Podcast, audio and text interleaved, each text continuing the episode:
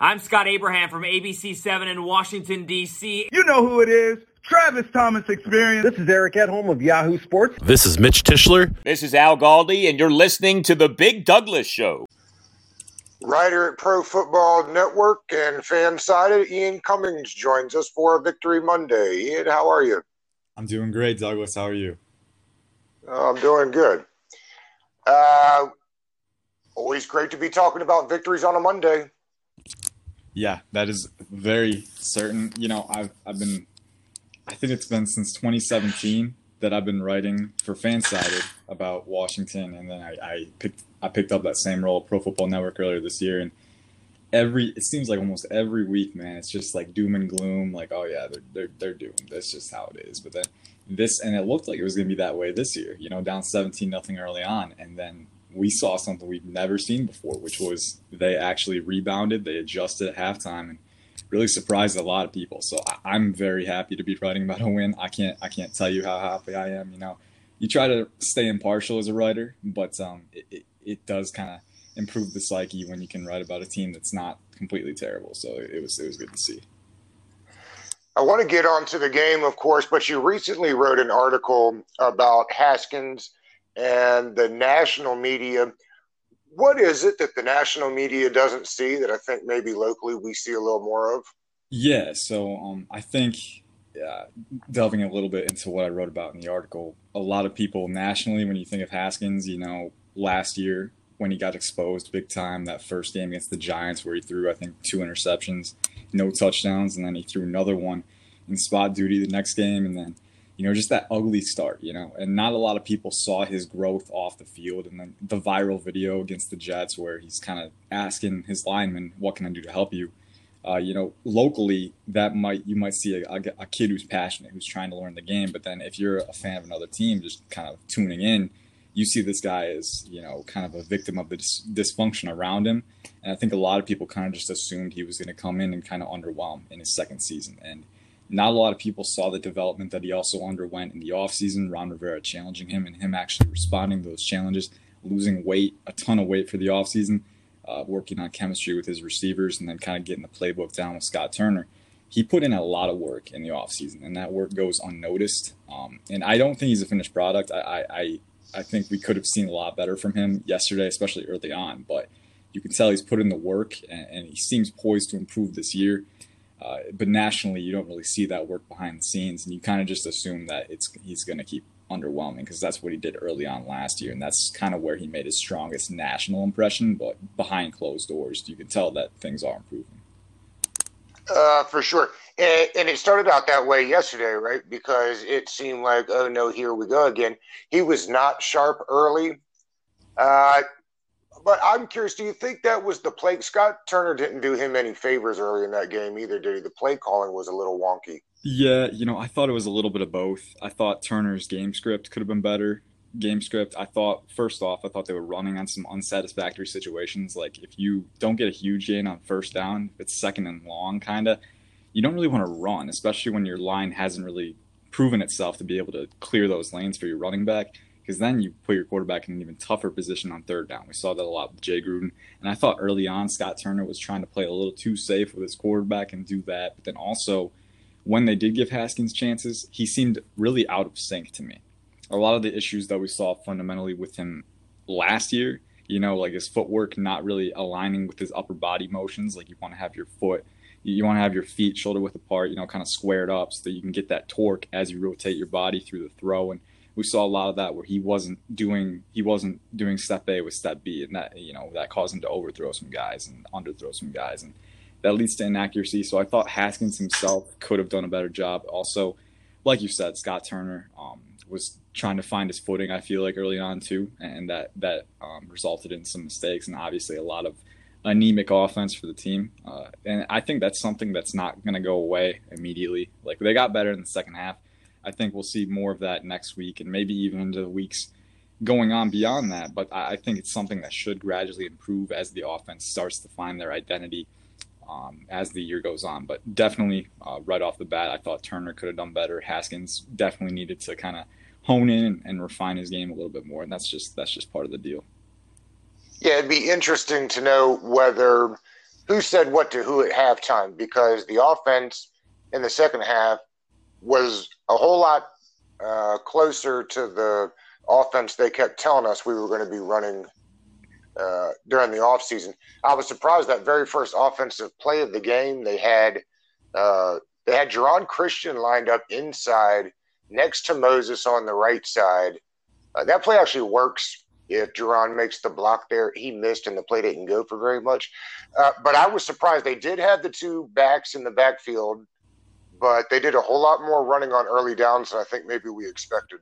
Yeah, yeah, I would agree with that because I think one of the big themes over the course of the offseason was Scott Turner is going to kind of bring a fresh mindset, kind of a more modernized offensive scheme. And what do you think of when you hear that? You know, you think of passing more often, kind of using the variability of your game and I thought there were times where they just kind of reverted to, you know, going through the motions like, hey, we'll just run it, we'll try and get a decent game so we can put ourselves in a better position. That's great, but problem is if that doesn't work out, you're more conservative so that you don't get as much out of that play and maybe the defense stops you in the backfield and you're stuck where you were the, the previous play. So it's it's it's tough for sure. And I, I do I do like what I saw with them kind of experimenting with uh, with guys like J.D. McKissick and Antonio Gibson, like you said, in those two running back looks.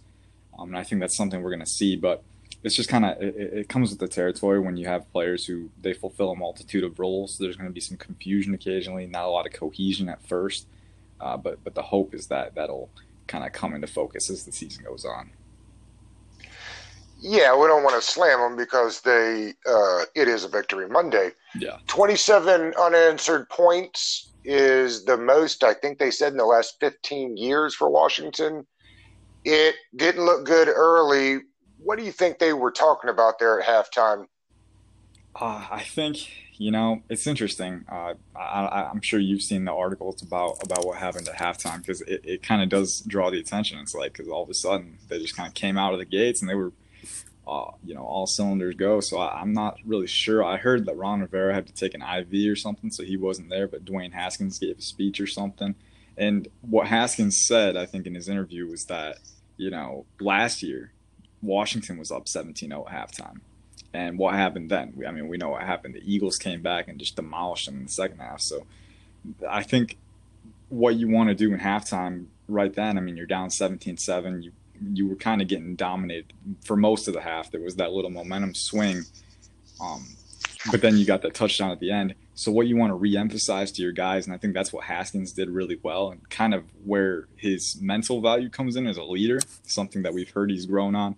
And going back to the very first question, that's another thing that not a lot of people have seen is that he has grown as a leader too, and that'll help him as overall as a quarterback. But I think in the locker room, he kind of re-emphasized to the guys like, "Hey, comebacks like these have happened, and we can make it happen today. You know, we have the talent, we have the ability." And we can take the Eagles by surprise by coming out in the second half and just refining our game. And I really think that I think they had the ability the entire time, but sometimes you need to kind of refocus mentally, and that can be a lot easier said than done. You know, having played sports myself, not not football, but you know, tennis, it all translates that way mentally. Like if you're not if you're not locked in mentally, and if you're kind of distracted by underperformance, that can be a positive feedback loop that can kind of just get you into deeper holes. So I think really recalibrating is what they needed to do, and, and I think that Haskins did that with his speech in the in the in the locker room. I was stunned that the report from halftime by Pam Oliver had uh, Doug Pederson saying they didn't need to make any adjustments; that they were doing great. I understand you're up 17, but to say that out loud, I thought was stunning. Yeah, yeah, that's that's interesting, man. Because I mean, if you're an NFL coach, right, you gotta understand that hey something's going to change because you know they're going to change something coming out 17-7 so you know that maybe you have to change something up too to keep them on their toes because if you just do the same thing then uh, that can be something that can kind of get you into a little pitfall. So i was i was surprised to hear that too and i've always pederson's always struck me as, a, as one of those modern flexible coaches who's always kind of changing things up to keep the opponent you know guessing. And that might have been a case where you know, Washington's reputation preceded them. The Eagles come to this game thinking they can win it, and you know, the first half confirmed what they were thinking. Hey, we are the better team. We are the more established team. So coming out into that second half, you're thinking, all right, we can just roll through this. Uh-uh. Washington's saying no, and I don't think that's something that's going to happen down the road because now Washington with this win, you know, they've been, they've announced to the NFL, hey, we're not the doormat that we that you thought we were going to be. You know, we've got to win against the defending NFC's champions, and we're not going to go away without a fight. And I think that was big for the team, but for the Eagles, like you said, I mean, we go back to we're, we're so excited about what Washington did to win this game, and with good reason. I mean, the defensive line was ferocious. You know, the offense did what they needed to do to convert when they had the opportunities, which the defense provided them. But the Eagles beat themselves just as much as Washington beat the Eagles today. And and in the weeks that come, I don't think Washington gets that opportunity as often. You know, that might not always happen. There might be times where the other team is playing lights out, and if you're Washington, you can't you can't skip a beat because the next thing you know, you might be down by 17 again. So it's one of those things. But yeah, it was it was really surprising to me to hear Doug Pederson say that. And that's one of those things. Maybe it's early on. You don't you're finding yourself, but also finding and gauging your opponents, and that can you know that can cause confusion and, and create opportunities for your for the other team. So the Eagles were up 17 points, and they ran the ball five times after that. Stunning. Yeah, yeah, it was uh, it was interesting. I, I'm not sure how much missing Miles Sanders had to do with that, you know, because Boston Scott uh, he's a very dynamic player. Uh, he's a little smaller though, not not quite as attuned for that for that role where you can just keep churning out carries. And you know, credit Washington. I don't think they let a ton of big runs go. Um, the defensive line did a great job holding holding up their position on the line, and I thought the linebackers did a decent job of filling those holes in the run in run defense too. You know, the linebackers kind of had an up and down performance, uh, but but I thought they made some really nice crucial plays. Um, and then also you know, I think the Eagles, first off, they were trying to run it. What weren't really, it wasn't really happening, but they had kind of a buffer, you know, because they came out of the half 10 points up. But then when they see Washington start to take back the momentum, they started trying to throw a lot. And that was when the pressure started getting to Wentz even more and the, and the defensive secondary. You know, in the first half, we saw Apke and uh, Kevin Pierre Louis kind of let let go that Goedert touchdown, and then there was some other breaks in the coverage down downfield, the 55 yard completion to Jalen Reagor. Credit to them, they really sealed stuff up in that second half, and they really made sure that they were putting the clamps on. And, and there were some completions still, but a lot more consistency from that secondary, and they made life hard for Carson Wentz, made him have to double think. Uh, you know, double check his his decisions and his progressions, and that allowed the pressure more time to get to him when they needed more time, and that and that kind of led to a very complete defensive second half performance. And as you saw, Philadelphia didn't score, so that's what happens when your pass rush and your secondary can work in tandem with one another. Uh, with one another like that, I can't talk. It's early, but uh, th- that's what can happen, and that was exciting to see. They, they got to put it on the field in the weeks to come, but uh, it, it's definitely a positive sign for the future. I think it was interesting. One of the halftime adjustments that I noticed uh, was Kevin Pierre Louis out on big dime situations and the rookie Kamren Curl in. He made a lot of nice plays in that game yesterday. Yeah, yeah. There was a screen I remember uh, to the right side where Kamren Curl just came in, man, and he really laid the wood on the guy, uh, squared up with the tackle, right on, right on center, and got him down. I think he had two stuffs, two tackles for loss, which was really good uh, for that rookie. Because I'll tell you, I, I that I don't want to say it's a miss yet, because remember it's only one game. Uh, we still have to see him put that on the field consistently for for fifty for fifteen more games.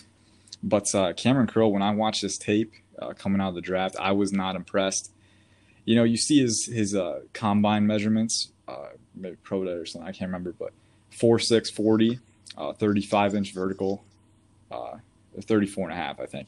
Either way, it was kind of middling. You know, not great speed, decent explosiveness numbers, but watching him on tape, he he definitely you could tell that he was missing that speed element.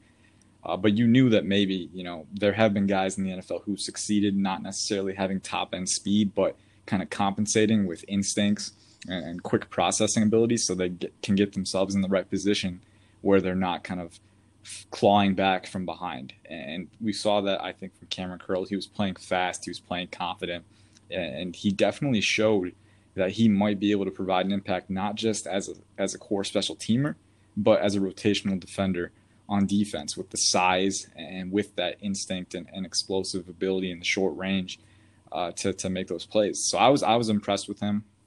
Um, I thought he did well. I've gotten some messages today. Maybe he's gunning for Troy Apke's job. I'm not I'm not saying that right now, uh, but I think it's a good thing regardless. Because if you're Ron Rivera, you have a, a few safeties back there who have the physical capabilities to to make the plays necessary. They're both young, uh, Apke and Curl and uh, they they can they can fulfill some niche roles. You know, like if if you if you're suspecting one of those short plays like a screen or maybe a run, put Curl in there, have him kind of roam around the box, uh, and then Apke obviously. I think once he shores up his position and he can be better in coverage, so we'll, we'll see. But I think it's it's a good thing uh, if you're looking at this team, looking to further develop them, that that the guys are making plays like that early when I talked to former Washington linebacker Robert Henson earlier in the summer, he was telling me that Bostic may be the best linebacker we have and is criminally underrated. He was excellent yesterday.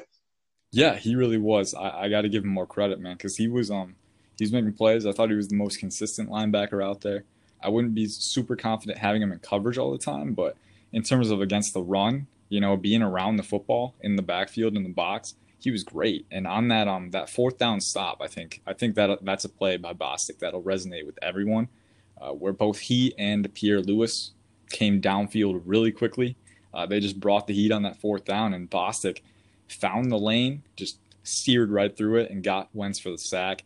That's a game changing play. If that doesn't happen, if they get that conversion, then maybe the comeback doesn't happen in full. So I, I really liked what I saw from Bostic playing fast and we've heard Rivera talk about him over the course of the offseason that he's a leader, uh, that he's mentally, you know, he brings the group together, he helps bring them together, and he's very mentally sound.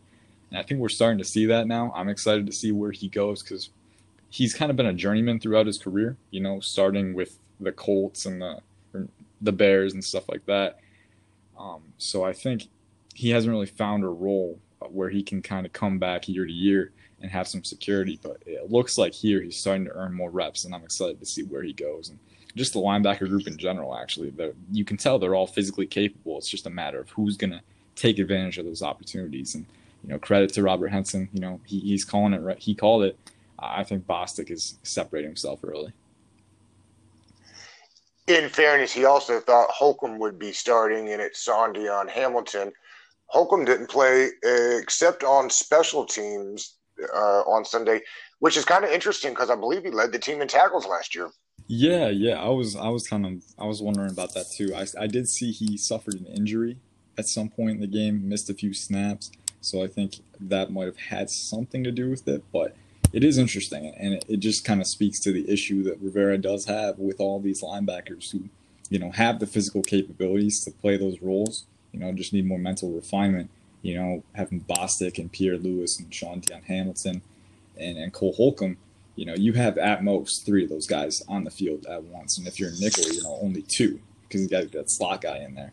So it, there are going to be uh, times where not you don't not everyone you want on the field is going to be on. And I, I, would have Holcomb on there more often. I was a little surprised because going back to his pro day numbers, he put up some elite athletic measurements and he's the youngest guy out there, so maybe get him more development.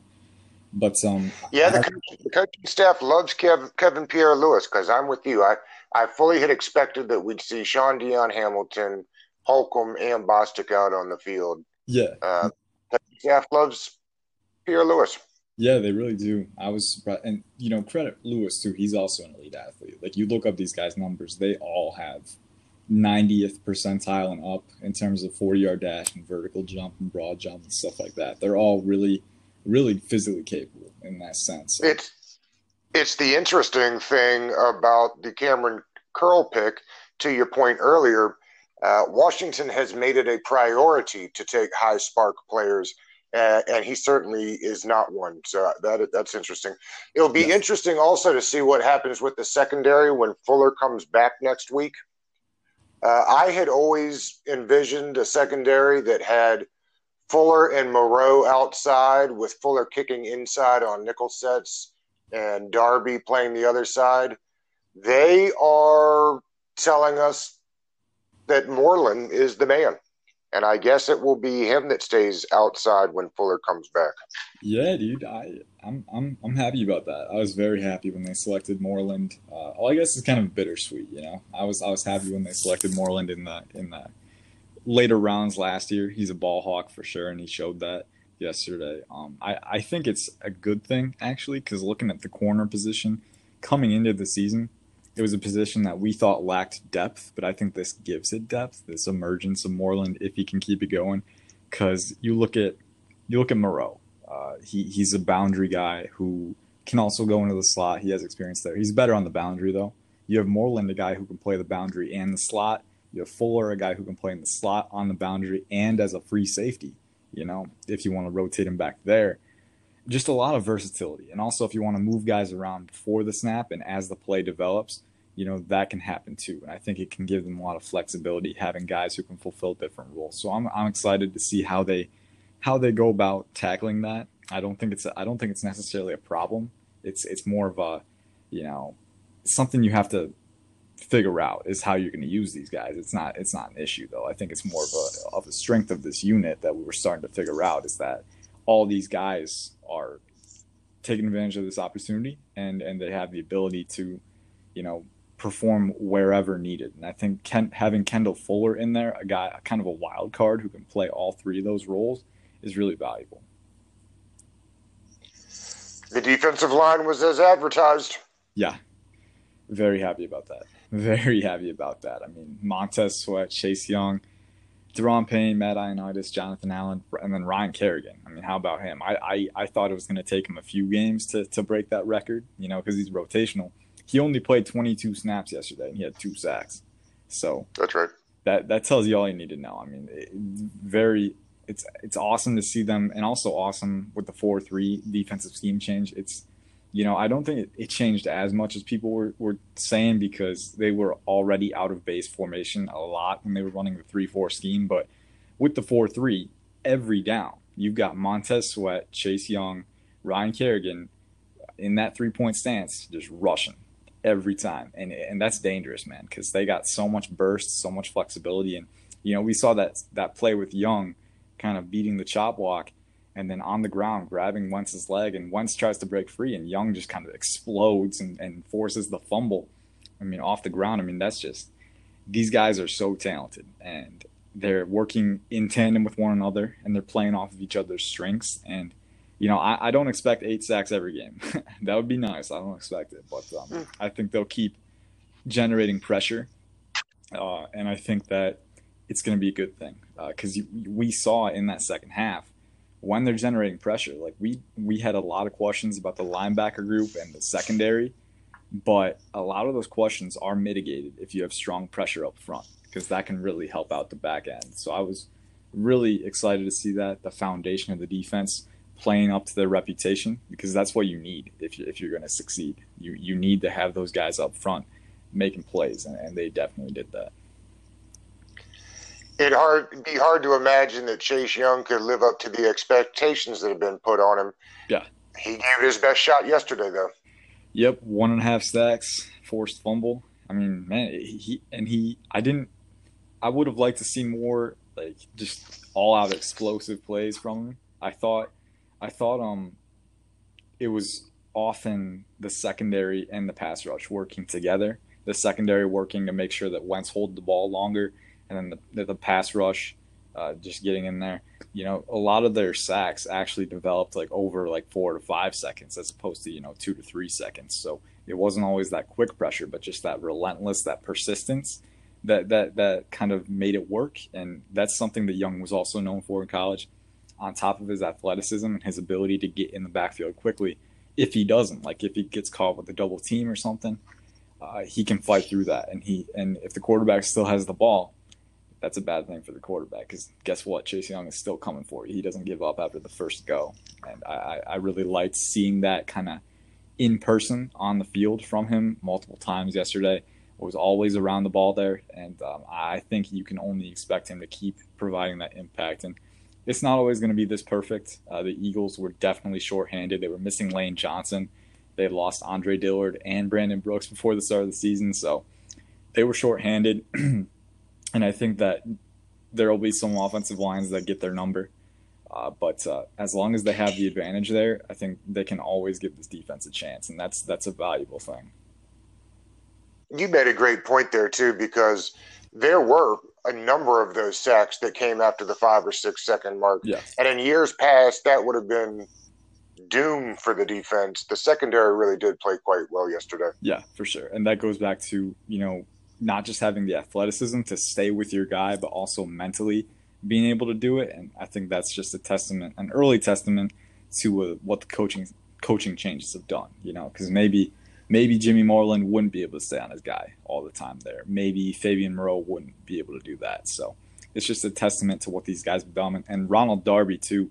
You know, he got he kind of got lit up because he uh, he gave up some completions early on, but uh, he he also has that athleticism. And later on, he was putting the clamps down. He had a pass deflection.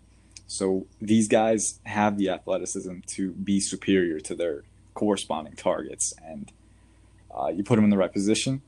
Uh, you give that pressure. I think it's definitely something that can lead to a complete defense later on. So I'm I'm I'm I am steeped in anticipation. Let me tell you, because I don't expect it to be perfect every time, but I'm really excited to see how they keep progressing because this is a really positive start that I don't think a lot of people expected. The team won, so we won't crush them. But the coach kept preaching competition. Are you surprised they didn't bring anybody in to compete alongside Hopkins? Yeah, you know, I'm not sure. I think because I think competition works for most scenarios, but if it's a kicker, if he's been doing well for a long time, you know, just just kind of let it go. Um, I think that first miss was pretty ugly. He rebounded and got back. I, I wasn't super surprised. I think they did what they needed to do, which was get that one guy in the practice squad, Brett Maher, uh, and then uh, just protect him just in case Hopkins either underperforms or gets caught with some health issues. I didn't I didn't think they had to go all out there because Hopkins has been I think in the top half of the league's kickers for a couple years now. He, he was a little shaky a, a few years ago, but he's kind of solidified himself as one of the better kickers in the league. And that miss was rough, but uh, he he rebounded. It's something to always keep tabs on, you know, because kicking situations can, can can change in a, in an instant. We've seen some teams kind of just cut ties with their kicker of three to four plus years just because they missed like two extra points in a week. So it's definitely something to watch, but uh, I think they did what they needed to do there, and nothing more was really required. Ian, if you're handing out game balls, we'll give one for offense and one for defense. Who, who's getting them this week? I'll go with defense first because I think that's easier. Well, okay, maybe it's not easier because there's like so many guys you can give the ball to. Uh, I'm gonna go with shoot. I'm gonna go with Chase Young. I think because I think the pressure he provided was very consistent uh, and he he made that impact that we expected him to. It, uh, he he was explosive off the edge. You know, he was relentless and persistent, and making sure that uh, he he was always pressing Wentz and making his presence known and making that quarterback uncomfortable. And you know, there's a lot of people saying like, what if Young doesn't take advantage of this offensive line? Well, he did, and I really think that you know, you have a lot of guys that can create pressure. Ryan Kerrigan, uh, Matt Ioannidis, Montez Sweat, Daron Payne, Jonathan Allen. But I think Chase Young was the piece that brought the unit together and the, the piece that really catalyzed this performance. And I think that moving forward, you know, as long as he's there, there there's going to be an impact made. So I was really excited to see that. On the offensive side of the ball, I'm just going to go through it. I'm sifting through the position groups in my mind because – Offensive line, I don't think I can give anyone the game ball there. Uh, the left side was a little rough. Uh, Morgan Moses had some good plays. I don't think I'm giving him the game ball though. Uh, he doesn't deserve the game ball, but that might have been one of his best games we've seen in a long time. Yeah, sure. yeah. You know, a lot of people like to kind of uh, dog on him in the offseason, but he played he played well. Uh, he played well, and, and, he showed that he can be a solid starter uh, as long as he has a good foundation. So I thought, yeah, good game from him. Um, moving through the receiving corps again, not a lot of standouts there. Terry McLaurin did pretty well. I think he had a drop though. He had five receptions for 63 yards or something. Steven Sims three for 50. Uh, running back room, nothing really to write home about. Peyton Barber though, he did convert on the goal line, uh, getting those touchdowns. Uh, and then Logan Thomas had the touchdown. It's it's between Thomas and Haskins for me. and, and, which is weird because I wrote about Haskins in, in my studs and duds piece. I actually made him a dud because you know we were really expecting him to hit the ground running based on his preparation this offseason, and he didn't. You know, but but that's fine. You can expect that to happen, you can you can say that he underwhelmed, and that's okay. But I think Haskins rebounded when he needed to. Uh, in that second half, he went 10 for 15, didn't make any turnovers. That was big, uh, especially with the Eagles coughing up the ball a lot. You don't want to just send it right back to him. Haskins was very good about that, and the incompletions that he did have, he wasn't just throwing the ball up into um into triple coverage. You know, he was making good decisions for the most part. I thought, and um, that kind of, you know, they didn't always convert. There were some drops, there were some overthrows, but he never put the ball in danger, and that was big, especially in this game when the momentum was so fragile. Like the Eagles had it, and then Washington had it, but um, all it took was one more play to give the Eagles that that in and uh, Haskins, Haskins could have been a lot better in that first half. I'll grant you that. Uh, but he never gave them that play. And I think that was big enough for him to get a game ball today, especially with him um, also halftime kind of leading the team mentally into that yeah. into that rise. So I, I want to see better play from him individually, but the impact he had on the team mentally and just kind of mitigating the risks and the mistakes was enough for me to to get him the game ball. But but um, I want to put the disclaimer out there that the entire offense, I think, can can be better next time around. Yeah, I'd personally give mine to Barber just for the two touchdowns, but I gotta say this: seven is a gamer. You know, yeah. I mean, things were not looking good for him, and he showed us that last year too in the Detroit game.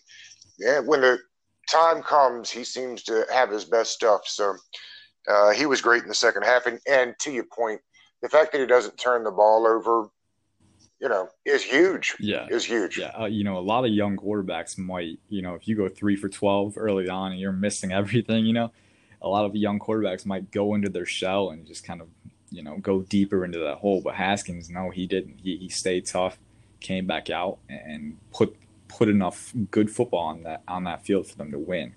Now he's not going to have every week he's not going to have these opportunities. I wrote about this in my studs and does piece this morning, but um, he's not always going to have the defense generating eight sacks and three turnovers. You know, it's not always going to be that easy, and he's going to have to do stuff on his own and lead the team to a win on his own shoulders potentially. So there does have to be more from him, but um, the fact that he showed that resilience in the face of adversity and just kept just kept pushing is a big positive uh, for him and for the for the team as a whole. They're definitely in the right hands. I think just got to see it through a little bit more. Well, Ian, one week in the books, it was a W, and it was great. Tell the folks where they can find you and uh, what you got coming up.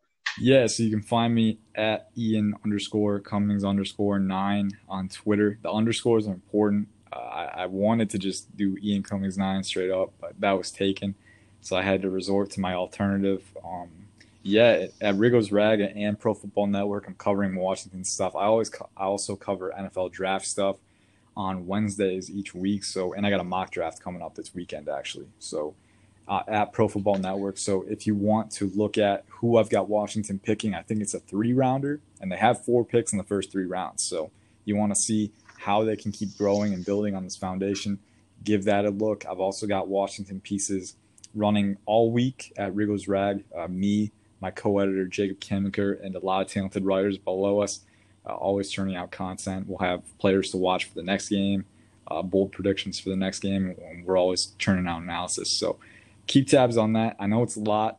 Believe me, I know it's a lot, uh, but uh, it's uh, it's it's that time of year. You know, football's back. Got to relish in it. That's right. Ian does great work. I've been following you for years, buddy. You do really nice stuff. Ian Cummings, everybody. Thank you.